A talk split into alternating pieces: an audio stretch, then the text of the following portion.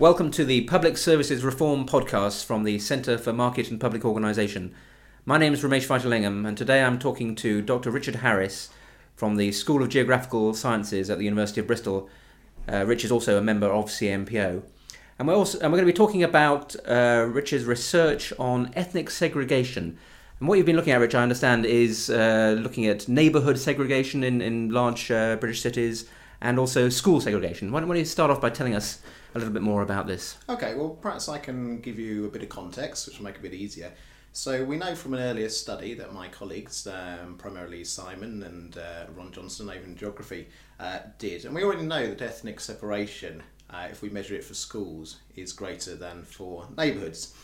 We also know that's particularly the case for primary schools and for the South Asian, Black Caribbean, and Black African populations. So we know that already. And really, what we were doing in this study is revisiting some of those results and using a more direct comparison of neighbourhoods or localities uh, and schools. And really, from that, we were able to answer three questions. We're interested in finding is there any evidence of particular ethnic groups travelling further than they need to to school? So, what we were doing is we were modelling what we'd describe as the core catchment areas of schools. those kind of spaces that they tend to recruit from.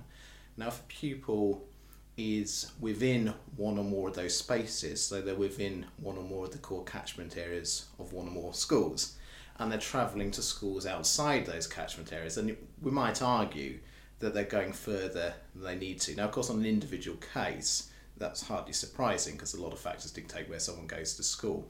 But if you're kind of getting a situation where particular ethnic groups are more prone to doing it than others, then you might argue there's something more kind of systematic or structural. So the fir- that was the first thing, looking um, for evidence of particular uh, ethnic groups travelling th- further than in the sense they need to. The second um, was to look for evidence of polarisation. What I mean by that is because we were looking at the catchment areas of schools, we could find out catchment areas of multiple schools and see if they were overlapping. And you might argue then that your modelling is a sort of local market of schools. We can then compare those schools' intakes in, ter- in terms of their ethnic composition and see if they're the same or see if they're different.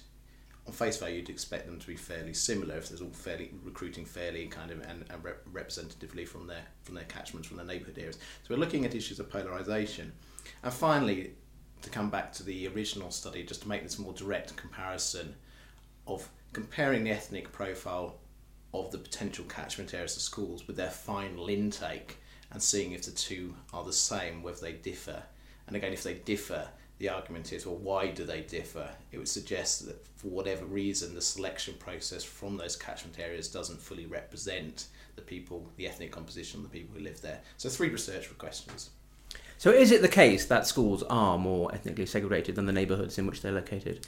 Yes, I think you can over exaggerate that claim. Um, not all schools are, clearly. And in fact, to be perfectly frank, most schools aren't. Um, there's a very simple reason for that, ultimately, is that most schools are predominantly white and in predominantly white areas. So, of course, their intake does fairly represent the neighbours. That's not surprising. And in fact, that's one of the difficulties of this kind of research, because you're actually looking at the exceptions from the norm. You're actually trying to focus in on quite unusual events. But when you do start doing that, yes, you certainly in our study areas, which were Birmingham and London, you do get differences. In fact, if I just look at the results, what we can do is we can, as, as I said before, we can compare the, the composition, the ethnic profile of a neighbourhood, a catchment area, to the final intake into a school. And really, we can use standard segregation measures and some sort of measures of modelling of simulate, simulating kind of confidence and statistical significance to see if those two differ. So, are schools different from their neighbourhoods. Uh, and what we found is that, yes, significantly so, for about 10% of primary schools in Birmingham and 20% of primary schools in London. So, again, it's the minority of schools, which is what you'd expect, but there are clearly schools where their final composition, their final ethnic, final ethnic profile are really quite different from the neighbourhoods that you, they would seemingly represent. So, so it seems to be the case that um, South Asian parents and maybe Black Caribbean parents are deliberately encouraging their children to go to schools where there are other South Asian kids and other Black Caribbean kids? I think we probably have to be a little cautious in inferring quite that much from it. Um, certainly, when we look at the distances different ethnic groups travel to school. And again, comes this idea of them travelling further in the sense they need to, uh, given the kind of geographical arrangement of schools around where they live.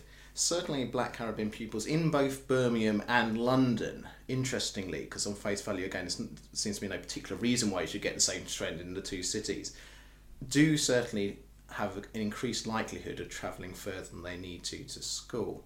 Now, it's certainly one inference that the reason for that uh, is that they want their children to be schooled with their peer group. There are other explanations, of course, as well. Um, it might be the role of sort of faith and faith schools in that.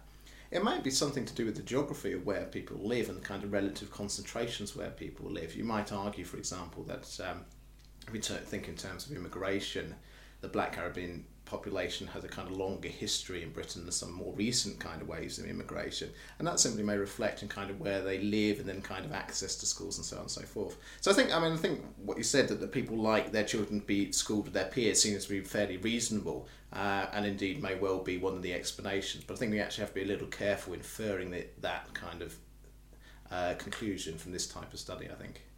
Do you have a feel for whether this is changing over time? I mean, we, we hear people saying uh, a great deal in the press these days that uh, we are becoming a more segregated society. The chairman of the Equality and Human Rights Commission, Trevor Phillips, has, has used the term sleepwalking towards segregation in the past. Do you, do you find that we are? Are these schools getting more segregated? Let me answer that question in just a second. Let me give you an example which might lead someone to come to that conclusion and then kind of answer your question directly. So again, looking at in this study, we were looking at locally competing schools. We were looking for the sense of polarization, where the different schools recruit different uh, different uh, types, different ethnically uh, uh, people from different ethnic backgrounds. For example, there's a primary school in Birmingham, uh, which we expected about 10% of pupils to be black Caribbean, and actually had almost 50%. Meanwhile, a locally competing school actually was less than 2% black Caribbean, so rather different in their intakes, despite the fact that normally they're drawing from the same areas. Or another example, um, in London, there are actually a few instances of primary schools where one is almost 100% Bangladeshi and the other, which actually overlaps in terms of spaces of admission, is 0% Bangladeshi or almost 0%. So that seems to be suggest something not ideal in terms of multicultural Britain. seems to suggest evidence of polarization and segregation. But the question was, is it getting worse? And a lot of people assume that it is because they can find evidence of polarization, segregation. Therefore, things must be getting worse. But that's not an inference you should make because these studies are only snapshots in time, and you need a benchmark to claim whether something's getting worse. Now, in a separate study, uh, that colleagues have done, we have looked at this and whether there's evidence that segregation is getting worse in the UK. Um, the time scale is within the last few years, and I think it's over a five six year period. But that kind of that kind of perspective, and the studies conclude no, uh, there's no real strong evidence that things are getting worse. There are, of course, you can find places where it might be happening. Of course, you can because you'll always find evidence of a process going one way or indeed going the other way. But if you sort of draw back from the kind of very microscopic, uh, micro sort of cases and really get a kind of broader perspective of it, no, there isn't a lot of evidence that things are getting worse in any strong sense. But even if it isn't getting worse, do, do you think, is it your view that this is a problem? Do you think this kind of ethnic segregation has kind of uh, uh, damaging outcomes to British society, damaging maybe for the educational outcomes of the kids themselves? And if so, what should we do about it? I, am always slightly uncomfortable kind of making normative judgments. I know that's a cop out. It is a cop out, but uh, for the benefit of the listeners, I'm um, I, am white uh, Anglo-Saxon Protestant um, who went to a uh, former grammar school in Berkshire. Uh, where at the time there was one non-white pupil, uh, one non uh, C of E, or at least nominally C of E uh, uh, pupil. So I, I'm not sure I'm the best person to cast judgments on, uh, or, or tell other people how they should school their children. Clearly, the, clearly though, there is there is a concern about this in the media, and I think it would be too easy to conclude that that's just the media whipping people up into sort of frenzy. I suspect if you talk to people from different backgrounds from mine, um, include including some white populations, and actually talked about them about experiences, they may well perceive that sort of things are getting worse, and in, kind of their neighbourhoods they may well be.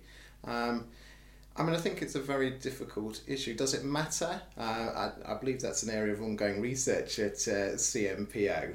Um, I, I think I'm right in saying, but someone better add a retraction or something to this tape if I'm wrong, that again, there's no obvious evidence that it necessarily harms your educational prospects. And my, and my, my own view, for what it's worth, it's not actually clear to me um, why it should matter if particular ethnic groups and their parents choose to send their children to schools where that ethnic group is dominant. I mean, that's actually my educational background, uh, just in a, in a white school. Um, I can, I can see why people are concerned, but I, I, I think it's a hasty link to jump from school segregation if it exists or because people are sending their children to different schools that therefore multicultural Britain is in crisis. I think that's a very hasty leap because people meet outside schools. Schools aren't the be all and the end all of people's existence. So does it matter? It clearly matters to certain people in certain contexts, and I wouldn't want to belittle that experience in any way. My own view should we kind of be socially engineering schools to kind of create a representative mix of ethnic groups? I don't think so. I don't think how that can possibly work. But that's a personal view. Rich Harris, thank you very much. Thank you.